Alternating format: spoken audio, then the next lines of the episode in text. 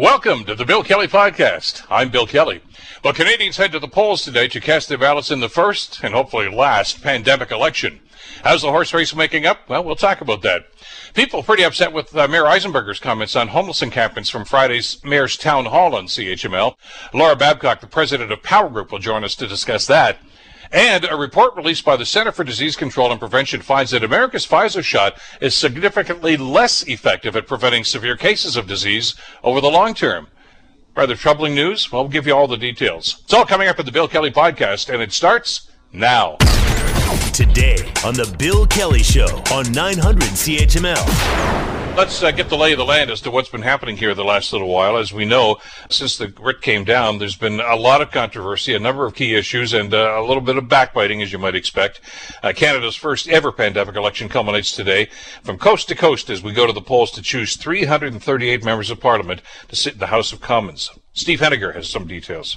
Elections Canada says almost 6.8 million people voted early. However, a majority of Canada's more than 30 million eligible voters will mark their ballots today. Polling stations are open for 12 hours, though opening times vary by region, starting as early as 7 a.m. Pacific Time in BC and as late as 9:30 a.m. Eastern Time in Ontario and most of Quebec. Most riding winners will be known by late tonight, but Elections Canada warns it could take up to 4 days to finish counting all the special ballots, which means some close races may not have official winners for several days. Steve Henniger, the Canadian Press. So, uh, what's the lay of the land, and uh, and just well, who, if anybody, has uh, the advantage as uh, we head to the polls later on today? Uh, pleased to welcome back to the program Oksana Kishchuk. Oksana is a consultant at Abacus Data. Oksana, always a pleasure. Uh, thanks for joining us on this very, very important day. Yeah, thanks for having me. I'm glad to be here, especially on today. I know there's a, a, real excitement in the air. I mean, I just I, I I love the fact that we have a democracy. I love the fact that we have an ability to vote, uh, and the backbiting is over. I mean, you know, did we need this election? Did we not? Well, that's people make up their minds. But whatever the course, this is the day that we have to actually mark the ballot and, and decide uh, the fate of the of this country and who's going to be governing us and who's going to be making the decisions. But as uh, as you guys have done uh, with your research uh, from Abacus Data. This is well, I guess as they say in the horse racing business, this one's too close to call. This is looks like it's going to be a photo finish here, Oksana. Yeah, I think especially in the popular vote, we are, um, at least from our numbers from yesterday, we're at a statistical tie between the Conservatives and the Liberals. So it is definitely a close election, that's for sure. And that hasn't really changed in the last uh, three to four weeks, has it? Yeah, no, it's been it's been a tight race um, pretty much this whole time. I think um, they've kind of been in our numbers tussling between the Liberals and the Conservatives a little bit um, but but sticking pretty close together in, in terms of who's going to win the popular vote. And it's unusual, I, I, I thought anyway, since, uh, you know, you, you, try to compare this to past elections. Uh, invariably through the course of a campaign, there will be things that occur, something that's said, maybe something that's not said, uh, revelations that, that maybe we didn't fully uh, know or were aware of the implications, they could really sway uh, those numbers. But that that hasn't really happened. I mean, there have been some blips on the road, I guess, for all the three main party leaders anyway, but it hasn't really seemed to change the the, the mindset of most Canadian voters. I think.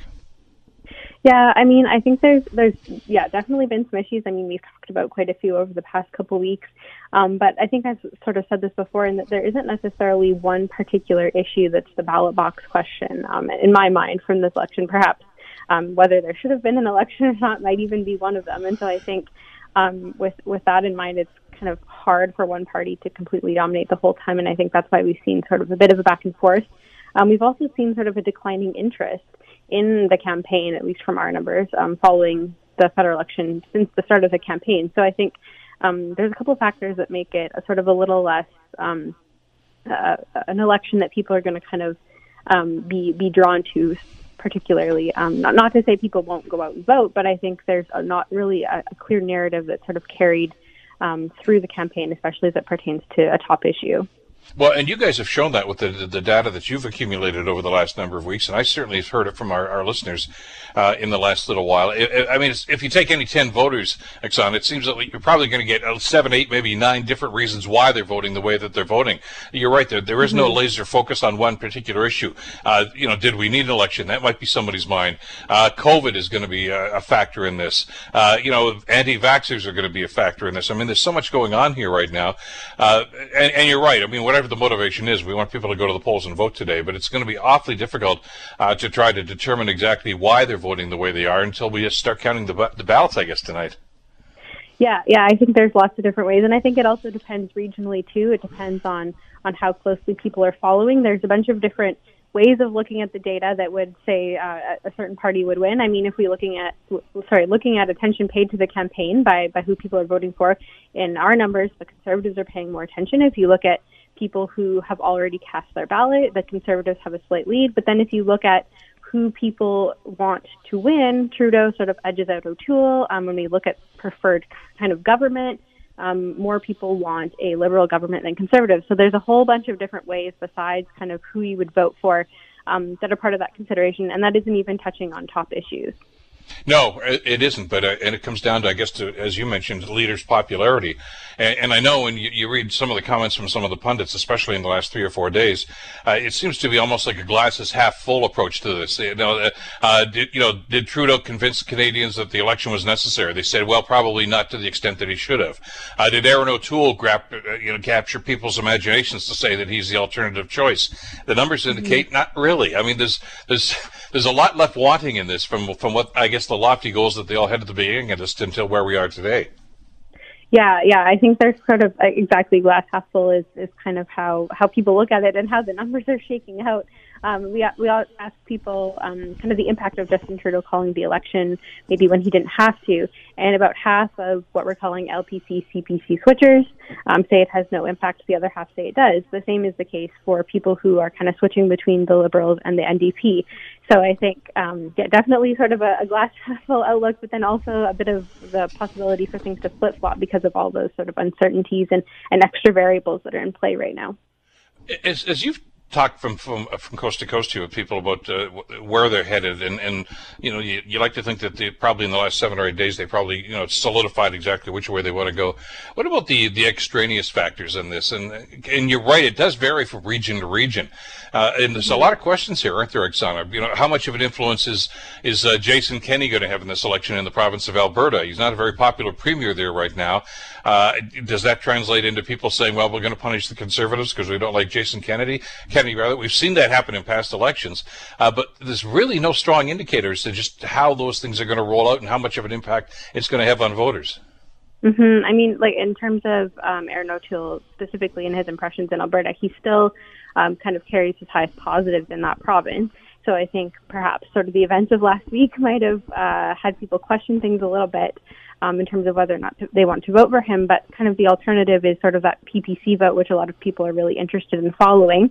And while they may gain maybe five to six percent of the popular vote, I'm not sure that that'll translate to seat count, um, which is sort of a whole other conversation um, besides popular vote and, and how things are actually going to turn out in the 338 seats. Well, I know, and it hasn't been a topic of conversation to any great extent, but that's that's the minutia of the parliamentary system, isn't it? Uh, as you mentioned, Andrew Scheer won the popular vote. The Conservatives won the popular vote in the last election, uh, but it didn't translate into enough seats to actually be able to form government. And uh, we don't know uh, just where that's going to go. But this is really where the regional uh, vote comes in, doesn't it? Uh, and it starts as we always have, of course, you know, we go from east to west as, as polls close and we get that. And I, I get the feeling that, that what we're going to see in the maritime provinces on the east coast is, is going to have a major impact on, on who does what here. I mean, that the liberals usually do pretty well there. I know that uh, the conservatives have spent a lot of time out in uh, Nova Scotia and New Brunswick, especially over the last little while, uh, trying to, to, to make some inroads into that. It's, it's going to be awfully interesting to see uh, just where those patterns are going to be. Is it going to follow what traditionally has happening out there, or are we going to see some radical differences?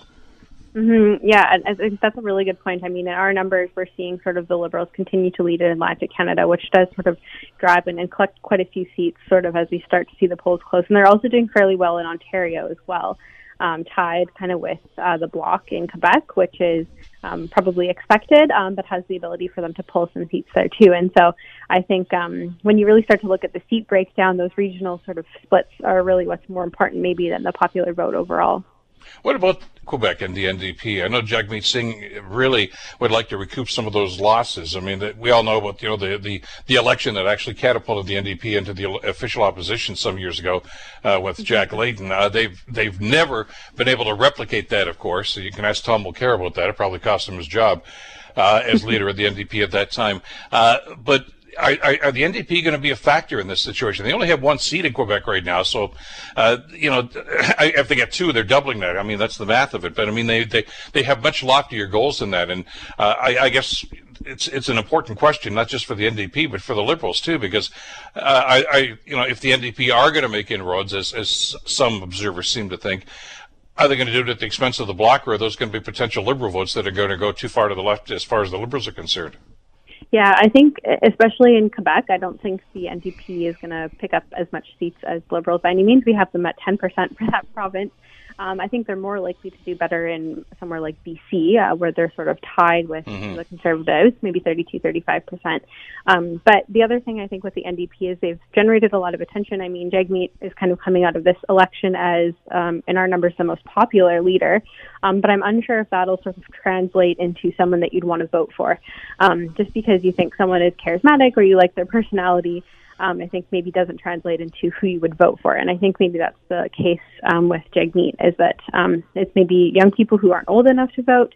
Um, we could kind of get into the conversation of TikTok, um, but then also just uh, um, people that aren't necessarily going to cast their ballot for him in the end, especially in Quebec. Oksana, I've noticed a, a, very slight change in the messaging over the last two days, I guess, especially from, from the three main party leaders. Uh, where, let's face it, when the campaign starts, everybody says, well, I want to be the next prime minister. That's why I'm running. And, yeah, okay, we get that.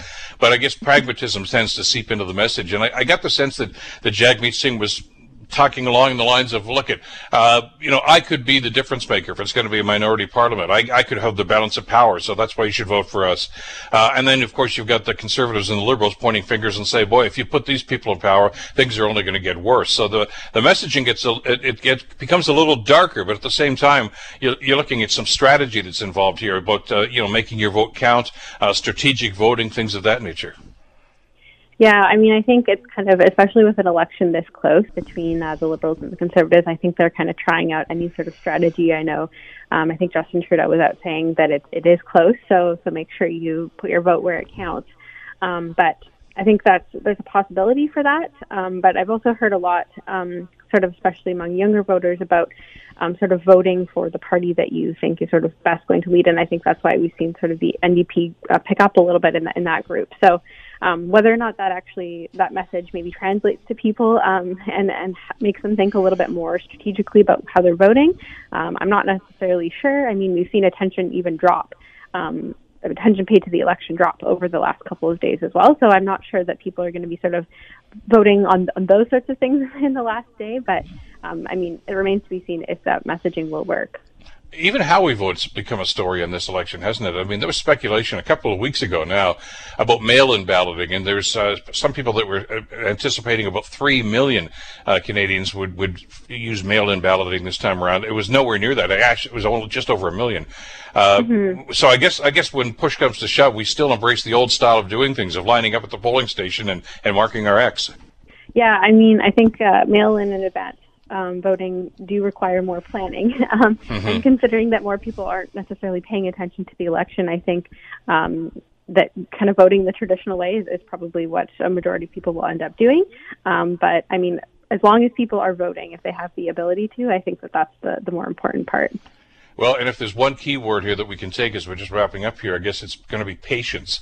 Uh, there are going to be lineups. Uh, the social distancing. You have to wear a mask when you're voting at the polling station. So mm-hmm. it may take a few more minutes than usual to mark your X. And and the other element, I guess, part B of patience is uh, those mail-in ballots that we just talked about. They don't even begin to count those until tomorrow. So it yeah. could be a while in some of these key races before we actually get a result yeah, I think patience all around is, is likely the word of the day. Um, yeah, whether you're out in the polls or, or you're counting um, counting ballots tomorrow, I think there will be a couple tight races, and so um, we we might not see all the ridings confirmed today, but um, patience for sure.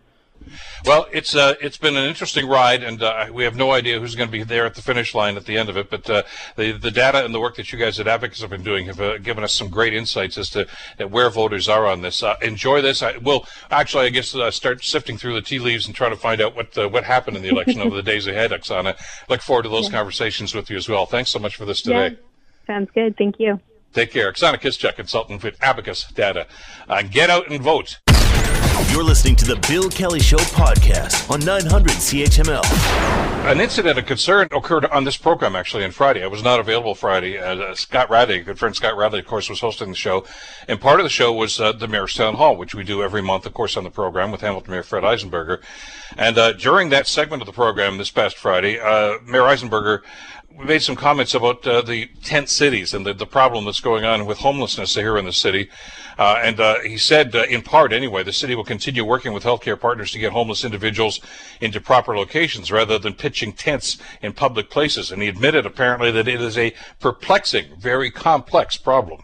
40 folks in tents in our community isn't isn't exactly a disaster. Uh, but it is a, an indicator of something that uh, needs our attention and that all parties need to be working towards to get them properly housed. So uh, I, I, did not hear the segment, obviously, because it was unavailable, but I did certainly see some of the social media reaction to the mayor's comments, uh, suggested that he was downplaying this on purpose, trying to make this into what he, some people thought to be an insignificant problem. Uh, anybody, of course, who's been following the story over the last little while, and it's not unique to Hamilton because it's going on with our London audience as well, understands that this is a major problem right now. The city has been trying to grapple with this. Uh, some would suggest with varying, and some would suggest with little to, to no success. I want to bring Laura Babcock into the conversation, uh, who was uh, commenting on this on social media. Laura, of course, is the president of Power Group. Uh, great to have you on the uh, the show on such an important day, on Election Day, Laura. Thanks for hopping on today. My pleasure. Right after this, I'm going to go and vote, and I hope everybody listening does so as well. I, I want to get you reading some of the federal stuff too, but what, what what's going on with with the, this encampment issue? I know that the councilor for downtown, Jason Farr, has been weighing in on this, and and and the mayor has weighed in on this. Uh, a number of advocates who have been in trying to get the city to understand the, the severity of this situation have been talking about this for over a year now. Uh, what's what's the read, and, and what's your reaction to the way that city council is responding to this? Well, I mean, part of what happened on the weekend was that a quote was extrapolated from that interview where the mayor talked about the number of homeless people who are doing it because of mental health issues and the number who are doing it by choice. And I think walked that back a little bit apparently on other media.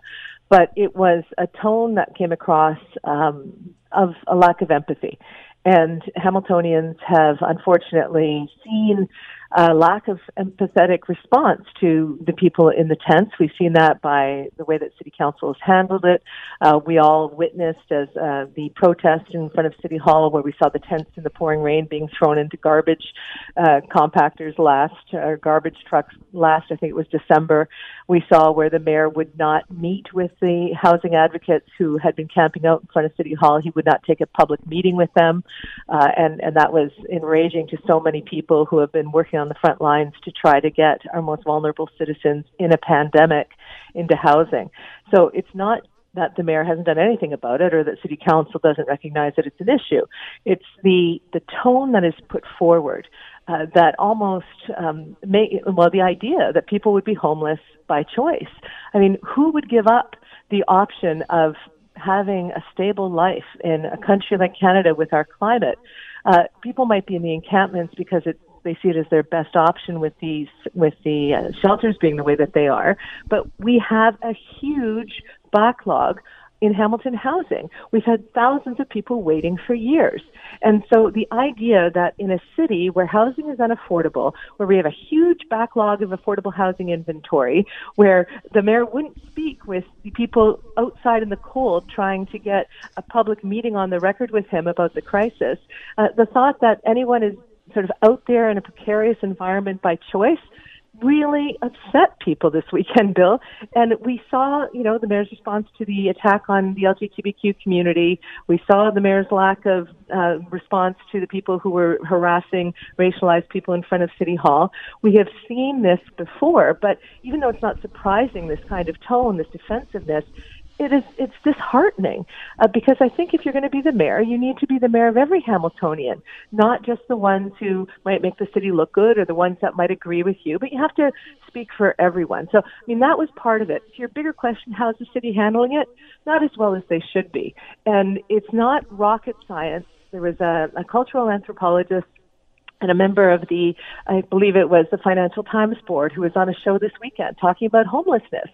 And Hamilton's not alone in this right? It's happening in Toronto with encampments. It's happening in Los Angeles. It's happening around the world. Mm-hmm. And it and the math behind it, it's pretty, you know, it's pretty simple. If your housing costs are as much as a third of your household income, there's going to be an increase in homelessness. So I just wish that our council bill would stop being so defensive and and in some ways minimizing the plight of the vulnerable and actually understand that this is a global phenomenon we have a high high housing costs and a lack of inventory and just work on that and not make it about you know the choices of the people involved in this crisis but the I, I, guess what's bothering me about this is is I, am hearing mixed messaging from city council and uh, from city hall. I should say that because there's some staff people that are involved in this, and, and, and then you're hearing some of the things from the councilors. Uh, Councillor Farr, who represents the downtown area, uh, seemings to be saying, Laura, that this problem is getting worse, not better, with this new policy that uh, the council is, is embracing now. Uh, we talked to Chief of Police Frank Bergen about this the other day on the program, uh, and he was trying to outline the protocol as to what's going on. That the you know people will be asked to move on. Uh, will there be arrests? Well, it's hard to get you know to issue warrants and, and tickets or anything else for people unless you know you have their identity, etc., and an address. So there's there's complications to this, uh, and I don't see the problem getting better. And I think that's what we're all looking for here. Is is okay, you've developed this new policy now, City of Hamilton. Tell us how it's working and tell us why it's effective. I, I don't see very many signs that it is yet. Well, criminalize, criminal, criminalizing uh, people who are in despair is ridiculous, right? It's going to do nothing. How is that possibly going to help anybody get out of this. We are in a pandemic that is raging through Hamilton. We have heart surgeries being canceled because of so many unvaccinated people cramming up our ERs in this city. Uh, we've got people who are incredibly vulnerable on the street. The last thing that they need is to have cops coming up and jamming up our legal system and the rest of it when we know that the issue is a lack of inventory of affordable housing. And this is not new, but with the pandemic, it's been exacerbated. As housing prices go up, it's being exacerbated. So correct, the problem's not getting better. But when Councillor Farr used the analogy of encampments were like playing whack-a-mole or something, it doesn't send a signal to people who care deeply and passionately about these Hamiltonians living on the street that council gets it. It's not that they're a nuisance. It's not that, you know, they, they might drive down investment or housing values. It's that they're humans. And it's a problem that other cities are grappling with better than Hamilton in, in some cases and in some places as badly. But it's not personal to council. It's not that we need to criminalize or, um, you know, be, be snarky or you know, minimize the plight of these individuals. So, you know, when they say things like, "Oh, there's only 10 people who are are on the streets in this town because of mental illness, the rest are by choice," that is beyond ridiculous. If we were still in studio, Bill, I would probably pass 10 people in homelessness just depending on which route I took down the mountain. We have a serious problem. Let's stop being so defensive and start looking at best practice and show some vision and some compassion. That's what we need in the mayor. That's what we need in council. And I think that's why a lot of people can't wait for the next election there was an insinuation, and, and like I say, it's because of some of the mixed messaging and some of the, the comments that, that seemed to run contradictory from some members of council, from some members of city staff. But there seemed to be an insinuation, Laura, a week or so ago that, like, a, everybody that wants a roof over their head can get one, with the exception of three or four people that don't seem to want that and they want to stay where they are.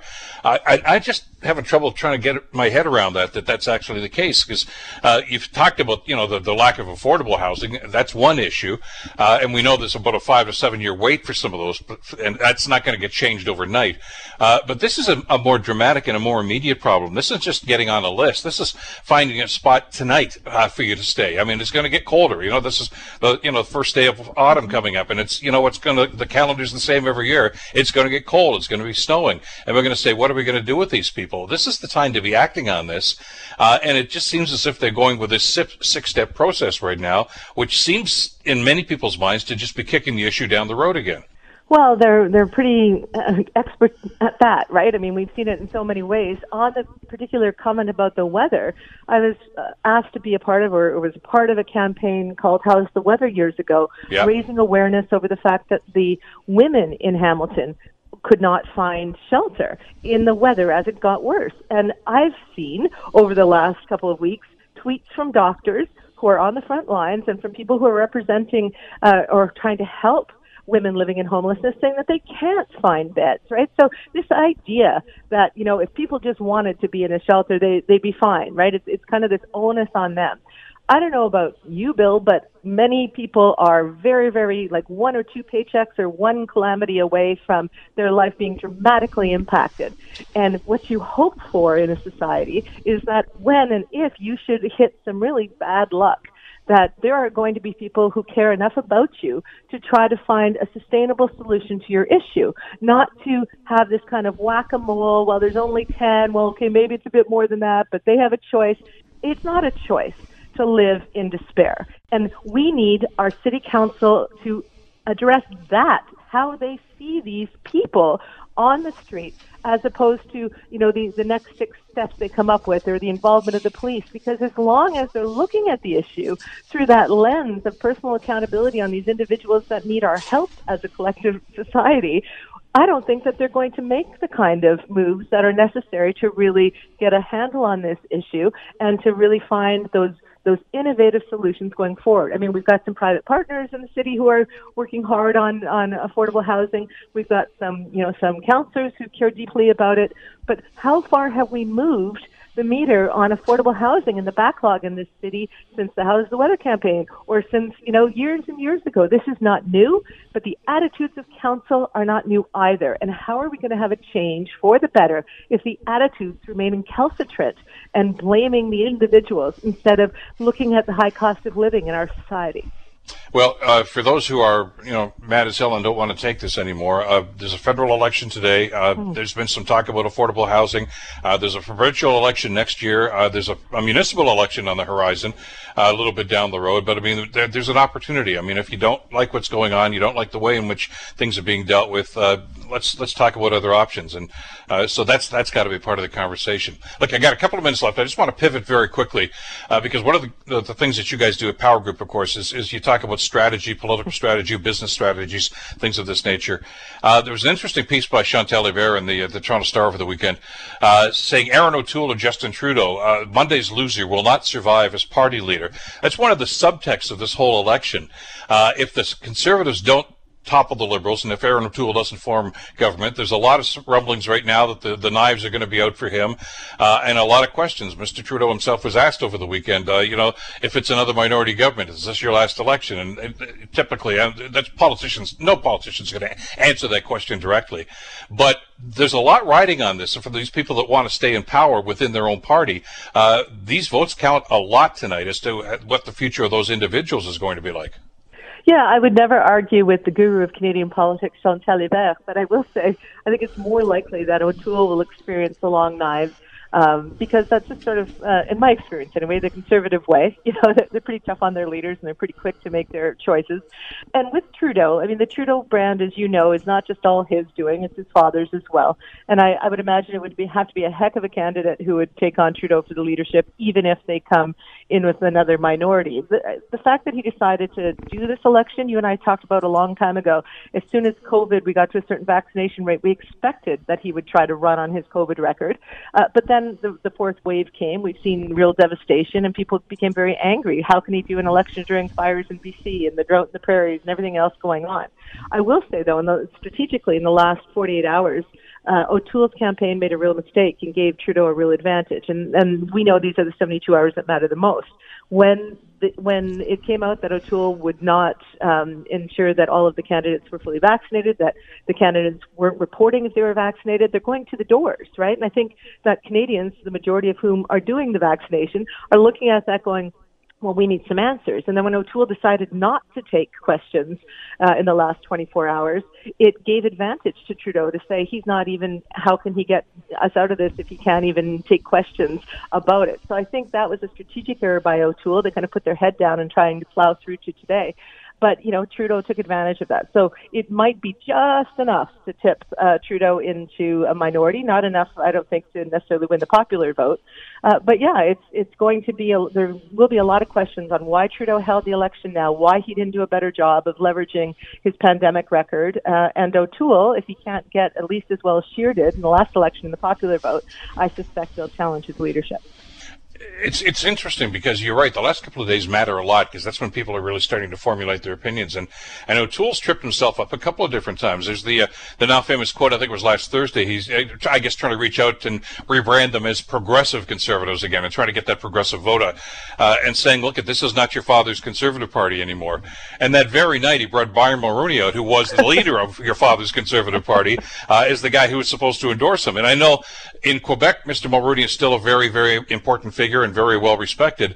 Uh, west of there, not so much, and especially out in Alberta and Saskatchewan, where they're saying, why won't you touch t- Stephen Harper with a 10 foot pole, but you're embracing Brian Mulroney? There's a lot of disenchanted conservatives out there. Well, there are. And look at what Mulroney said. He said that O'Toole was going to make, you know, extreme cuts uh, that would be unpopular, but that wasn't in O'Toole's platform. So, you know, he said the quiet part out loud. Uh, so, for all the reasons you mentioned, I don't think Mulroney helped him. I don't think the whole um, vaccination approach has helped him. His his fear of addressing it in the in the crucial last weekend didn't help him. And let's face it, when you've got Alberta in a state of public emergency and the conservative premier who was close to Harper, right? He is conservative brand, Jason Kenney, having to come out and say, yeah, screwed up royally, you know, holy crap, we're in trouble in Alberta. The rest of Canada is like, do we really want to trust the national response to this pandemic to someone who did a video endorsing the pandemic response of Jason Kenney. So I think O'Toole, um, in the last 70, at the beginning of the campaign, he seemed fresh, interesting, did better than I expected. The last 72 hours have been pretty rough on the Conservatives from a bunch of different angles. Uh, I mean, we, have excluded Jagmeet Singh from this conversation because I think he gets a pass. I mean, this is really his first full-fledged election. I know he was the leader for the last one, but I mean, he just recently had won a seat in the legis- in the in, in the parliament, etc.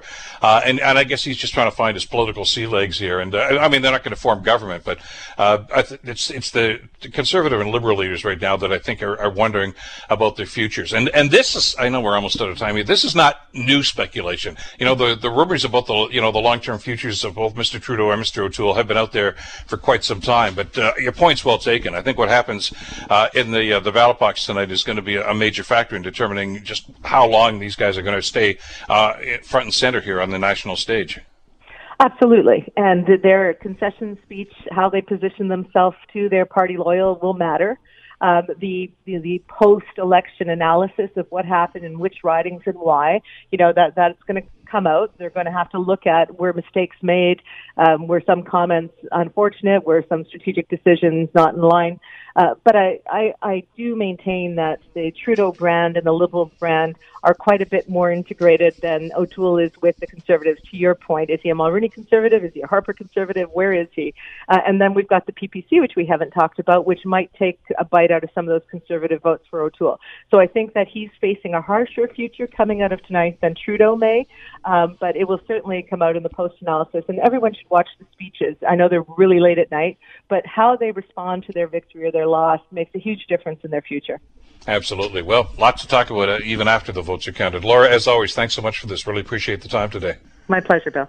Take care. Laura Babcock, President of Power Group. You're listening to the Bill Kelly Show podcast on 900 CHML. Some updates about what's going on with vaccines and uh, efficacy rates. There's a couple of different things over the weekend. One is good news. One is, uh, well, in some people's minds concerning. There's been a lot of talk about whether or not to use a third vaccine, a third booster shot, uh, in some of the uh, the people that have already been vaccinated and, and received what we used to call fully vaccinated. Maybe fully vaccinated is going to mean three now. We're going to talk about that in just a couple of seconds. But uh, more to the point, uh, interesting uh, and, and I think very, very welcome news from one of the drug makers that says COVID-19 vaccine now works on children and it's about to go after U.S. authorization for that age group. Brian Clark has some details for us. Pfizer says its vaccine trials involving more than 2,200 children aged 5 to 11 found that the vaccine is safe, well tolerated, and effective. The company says the efficacy and side effects are comparable to people aged 16 to 25 who get the shots. Pfizer and its German partner BioNTech say the optimal dose for children will be one third of the standard dose and that it hopes to present these numbers to regulators soon. The company says numbers about vaccines for children as young as six months could be out later this year. Brian Clark, ABC News. So great news about that, but there's some also uh, some other news about Moderna and Pfizer that we're going to get into in a couple of seconds and uh, cover both these stories. Uh, so pleased to welcome Dr. Dawn Bowdish to the program. Uh, Dr. Uh, Bowdish is a, a tenured professor of pathology and molecular medicine at McMaster University and also Canada Research Chair in Aging and Immunity uh, with the DeGroote Institute for Infectious Disease Research. Doctor, pleasure to have you on the show. Thanks so much for spending some time with us today. Thanks so much for having me. Thank you. Well, first and foremost, let's let's talk about well, I guess what's going to be affectionately known as is the children's vaccine. Uh, there was a lot of concern about when this was going to be developed. Uh, uh you know, we, we were hoping it was going to be toward the end of the year. It sort of sounds, doctor, as if we're a little further down the road than maybe we had anticipated. Are we are we optimistic? So optimistic. So generally what happens with these big press releases is at the same time they provide all the data to all the public health agencies in the world. So Health Canada will have it, the EU, the FDA, et cetera, et cetera. And then they'll independently analyze the data. So they'll look at it and they'll make sure that they agree with all of the conclusions that have been made in the press release and if they agree that it's safe and tolerable, we have sort of an expedited process for actually getting these into uh, into practice. And uh, just like we saw with our own vaccine rollout, it was waiting, waiting, waiting, and then it was very quick to implement. So lots of optimism that our five to eleven year olds will probably be vaccinated by the end of the year, which will be great news for all the families who want to celebrate Christmas or whatever winter holiday they celebrate together.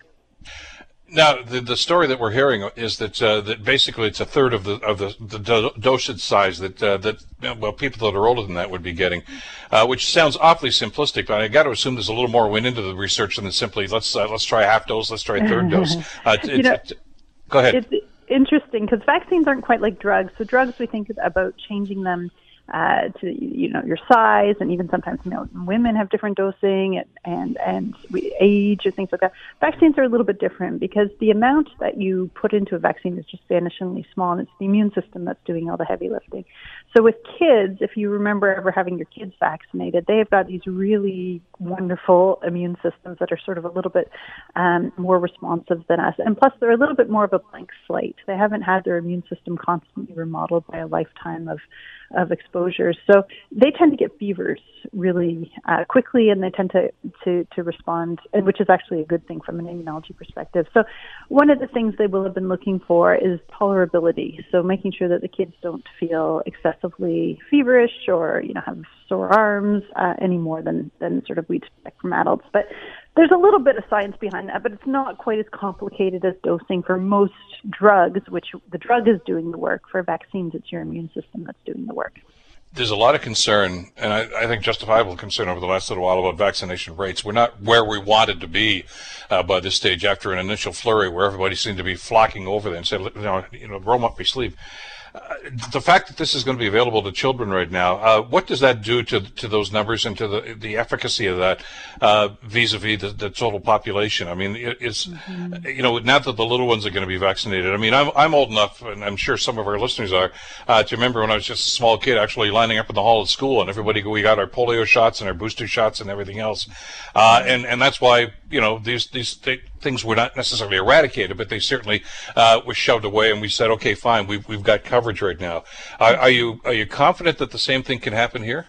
I'm a little bit worried to be, if I'm perfectly honest, because the communication around the safety for these vaccines has been really complicated. We know for teenagers, there's a very, especially teenage boys, there's a very, very small risk of having some heart inflammation, and that's heart inflammation that that doesn't easy to treat, doesn't last forever, goes away. And the messaging that I'm afraid people have sort of lost is how serious COVID, which is now caused by a Delta variant of the virus, not the original variant of the virus, how serious that is for kids. So, right now in the US, it's the number one reason for hospitalization and deaths in kids. In the UK, they're also seeing quite a few hospitalizations, maybe not as many deaths per kid. So, the original, you know, we all want to hold on to what we thought about a year or 18 months ago is that it wasn't so bad for kids, that kids were mostly asymptomatic, that kids didn't really spread, that kids were going to be okay. And of course, anyone who loves a child wants that desperately to be true. But with the Delta variant, we do know that there can be serious side effects of having COVID and there can be lots of complications. The vaccines are infinitely safer than getting COVID. And so, anyone who really wants to do the right thing and protect their kid, they really should consider vaccination as, as, an approach to that. But my concern is that there's been so much negative press about these vaccines in kids, and plus, people are holding on to this slightly outdated belief that their kids are going to be okay if they do get COVID, that we won't get the rates we need. On the other hand, Canadians have been doing a good job, uh, and I think some of the things that motivates parents to get their kids vaccinated is travel. Frankly, mm-hmm. everyone wants to go on those Caribbean vacations we still all love so much, and in many countries they will not allow uh, an unvaccinated child to go there. So I think that might end up being an incentive. Playing team sports might be an incentive. Uh, sending your kids to summer camps might be an incentive, and those might be the things that get parents doing uh, getting their kids vaccinated. Yeah, and well, we saw that happen over the weekend, didn't we? The story from the states uh, where it was a ten-year-old girl, I believe, that actually died from COVID. Mm-hmm. And, and, now they did say that she that she did have pre-existing conditions, uh, and and that was contributory to this. But nonetheless, it, I think it just shows that look, at we're still dealing with a, a deadly virus here, and, and we have to take all precautions. Uh, to my point, though, about about you know the, the young ones getting vaccinated, whether it's going to be in a school environment, I mean that that seemed to be the rule of thumb for, mm-hmm. for a mm-hmm. period of time. And I, I guess maybe there were anti-vaxxers back then too, but there was no social media, so uh, mm-hmm. the, the, message was not as strong, and the misinformation was maybe not as strong as it was. Uh, how how do you roll this out? Is it is it simply going to be uh, talking to the parents about this and say, okay, this is going to be available, hopefully in the next couple of months. Uh, get them vaccinated, or is it going to be a, a, a little more strategic to make sure that we reach out to, to school children, especially?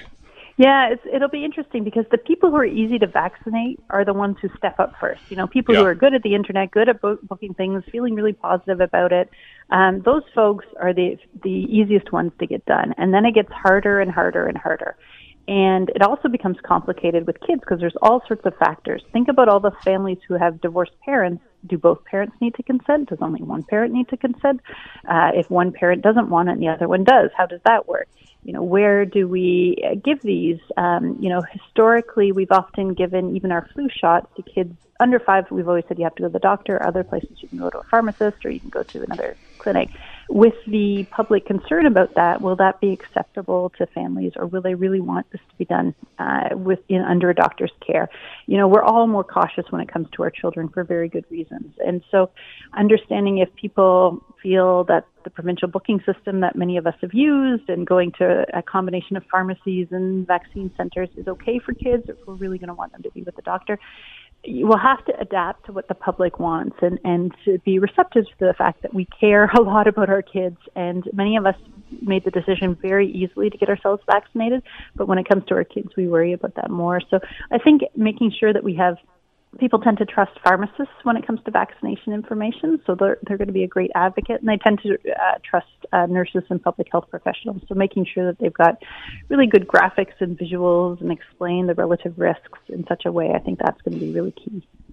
Okay, doctor, let's dovetail into efficacy now because there was another story over the weekend that talked about uh, something that's been on a lot of our minds, and, and that's okay. I'm, I'm double vaxxed. Uh, how long is this going to last? How long am I going to be at maximum protection? And uh, uh, they've compared the two major ones, I guess, that most of us here in Canada have been using, and that's of course is, is Moderna and, and Pfizer.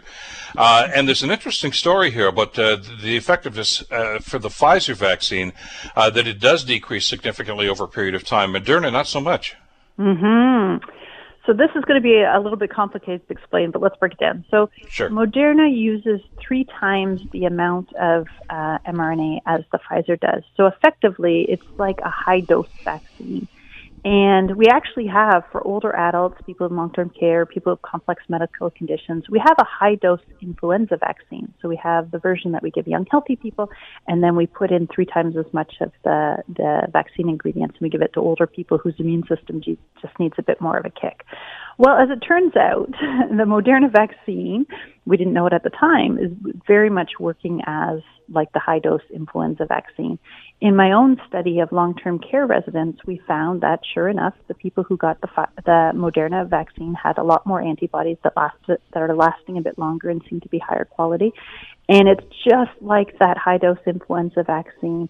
For young people, it's probably a little bit surplus to requirements, and it's probably one of the reasons we have more of those headaches and sore arms and feeling really rubbish after having Moderna. But for older folks and people with complex medical conditions, sometimes more is better. So it's important for us to realize that in Canada, probably as a combination of the fact that we spread out our vaccine doses a little bit more for most people, which actually ended up being a very good thing, and because we've used such a combination of Pfizer, Moderna, and AstraZeneca, we're not seeing yet waning immunity in young, healthy people. What, where we are seeing it is exclusively in long-term care residents and in people who have serious immunosuppressive medications for serious conditions. So in Canada, we really don't need to worry about booster shots yet, except for those long-term care folks and people who are, are immunosuppressed. And again, it's probably because we spread out the doses, which we now know is better, uh, and we used a whole combination, including Moderna, which, as it turns out, is inducing uh, stronger immune responses in older adults that last longer. So, so go ahead. It, I was just going to ask you. So the Moderna is basically its own booster then, because it has three times the, uh, well, like they say in the TV commercials, the active ingredient uh, to, to, to make this last a little longer. And we, we should mention, by the way, uh, you know, I, I, I got my double dose of Pfizer, uh, and so I was 91% in the first four months. Uh, now they say it could drop down to 77, which is not bad, mm-hmm. Uh, but as I mentioned, the Moderna stays at, at about 92% for around that same period of time. So are, we moving towards, Doctor? A, a, a, vaccine of choice. You know, there's so many choices, and we haven't even mentioned some of the other ones that are used in other parts of the world these days, uh, the Russian vaccine, Chinese vaccines, and things of this nature. But it looks like uh, the, the, the Moderna vaccine seems to be the most effective. Is that something that we, we take going forward, and maybe we lean on that more than, than the others? I think we might end up tailoring our usage. So Moderna is a smaller company than Pfizer. The, you know, if everyone yeah. in Canada said, okay, from now on we're only using this one, I think we'd be strained to get that kind of supply. But I definitely think, like when we, my my lab and my collaborators who worked with the long-term care study, when we presented to policymakers, we said we we think you should boost everyone with Moderna. We think that would be a good choice. And some public health agencies said, you know what, I, I I feel more comfortable you know, giving people what they'd already had. Mm-hmm. Others said, okay, we're going to go with a Moderna booster. Uh, other people uh, said, we're just going to give whatever's easily available. But I think what we're going to end up doing is tailoring which vaccine we give to which population. I think we'll probably start saying, all right, long-term care, people who are immunosuppressed, let's give them Moderna because that works better. Kids, you know, where we might worry a little bit more about that heart inflammation, which Moderna might have slightly more of because it uses more of the active ingredient, as you said. Um, let's stick with Pfizer for them, and their healthy immune system will, will fill in the blanks for us. We'll do the rest. So I think what we're going to get to is a point where we're just making really good decisions based on what's available. And to be frank, I'm holding it. I'm sure I'm going to need a booster dose at some point. Positive. Almost all our adult vaccines, hepatitis, HPV, anything you've ever been vaccinated for, come in threes, right? Because three seems to be the magic number from immunology. But I think for me right now, what I would much rather do, because there's no evidence for waning immunity in people who are sort of middle aged and, and healthy, I'd rather wait for a booster that was specific to these new variants than get another booster now and then maybe need one in a year for now. And let's use the vaccines we have, get them distributed to the rest of the world so these variants of concern don't emerge in those under vaccinated population. These vaccines are precious resources, and we really have to use them wisely, wisely and smartly uh, to stop these variants from from arising in other parts of the world. So we're okay for now, most of us, uh, but we will need a booster. You will, I guarantee you, at some point, uh, we'll all be called to get a third dose. But whether that's a booster to whatever variant's circulating or it's one of the vaccines we already have is yet to be determined. Uh, and with that in mind, I guess this is a, and we look at some of these numbers and the efficacy here. It's it probably serves as a reminder that look at we have to we're not bulletproof. Uh, even if you're double dosed, uh, you know you can still be exposed to this, uh, and and you can still catch this, and and you know it's it's something to be concerned about. Uh, so we still need to do the social distancing, the mask wearing. I mean that that stuff doesn't get pushed to the side. That uh, we we need to still be on guard. I would think. Yeah, we're calling it one of our tools now. You know the the the terrible news is that we have these new variants arising. All of us were vaccinated against the original strain of the virus, and unfortunately, we didn't come down fast and hard enough to eliminate that original strain. And so it, there were mutations that arose, and so then we had, you know, the alpha variant and the beta variants. Now we're onto the delta variant. And so we can't have the, we don't have the absolute perfect immune response uh, for the Delta variant because that's not what the vaccine was designed against. So we do have to be careful, and you know we, have to. We now know that you can, even if you're fully vaccinated, perhaps carry that virus So if you're a caregiver for someone in long-term care or you're a caregiver for someone who's undergoing cancer treatment or immunosuppressed, you probably want to think long and hard about social distancing, about how many people you socialize with, if you want to spend time with unvaccinated people, and how you feel about masking, because you're going to want to make sure you're keeping those folks safe. You know, if you're vaccinated, you're not going to die almost certainly, unless you're very, very old or very, very immunocompromised. You're going to survive, but you don't want to accidentally bring it to someone who doesn't have that luxury. So we do still need to be careful. And I am so pleased when I walk around Hamilton and I see everyone wearing their masks and doing the right thing because I think, okay, this is what we need to get us through this. Yeah, well, we saw that at the football game on Friday night, uh, the Tiger-Cat game. I mean, you know, you had, to wear the mask to get in the stadium. I mean, you know, you, yeah. you, want to eat your hot dog and everything, that's fine too. But people are still being cautious, and then that, that's a good thing because we're not out of the woods yet, are we? I am so pleased to see that. It just it it actually warms my heart when I see people doing those, those things to keep themselves and their community safe because you know it's not just it's not all about you. It's about your community. It's about the people you, you who might you know you we want our our friends who are undergoing chemotherapy to be able to go to that Ticats game, don't we? And mm-hmm. they can only do that if we protect them by getting vaccinated, keeping our masks on, and being responsible. So it's just part about making our community and giving you know these opportunities to socialize to people who aren't fully protected. Exactly. Uh, great to have you back on the show, Doctor, to, to add some clarity to this. Thanks so much for the time today. Thanks so much for having me.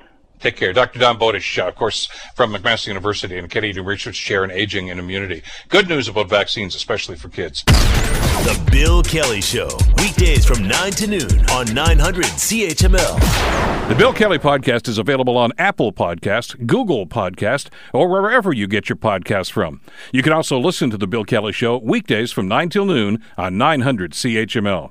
I'm Bill Kelly. Thanks again for listening. And don't forget to subscribe to the podcast. It's free, so you never miss an episode. And make sure that you rate and review.